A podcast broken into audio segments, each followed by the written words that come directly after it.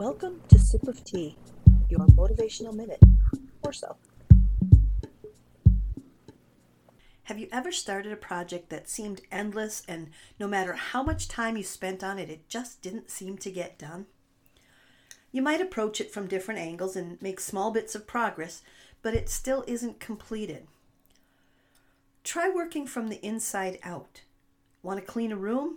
Start with a drawer. Want to lose weight? Start with the why. Oftentimes, we put all of our energy into the surface work, the parts that others can see. We spin our wheels trying to make things look good on the outside when we should be spending more time on the inside. Focus on the internal work. Focus on your why.